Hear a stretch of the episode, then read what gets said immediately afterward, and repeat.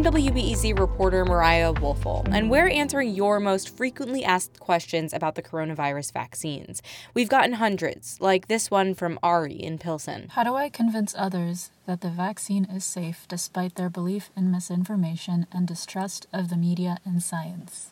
Ari, so many researchers and health officials are trying to answer this exact question. The Kaiser Family Foundation is actually out with a study on this today.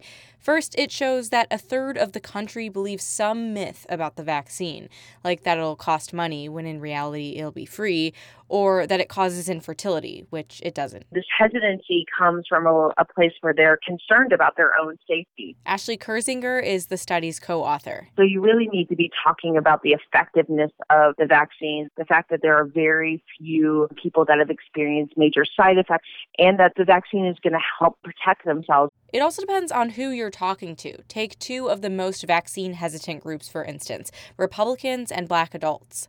While Kirzinger says Republicans respond well to hearing about how the vaccine will get the economy back to normal, black adults respond well to hearing vaccines are free or about a family member who got the shot. When in doubt, encourage wary friends or family to talk directly with a doctor. We're able to help answer your questions about COVID 19 vaccines thanks to the support from the Pulitzer Center. Find all of our coverage at wbez.org/slash vaccine FAQ.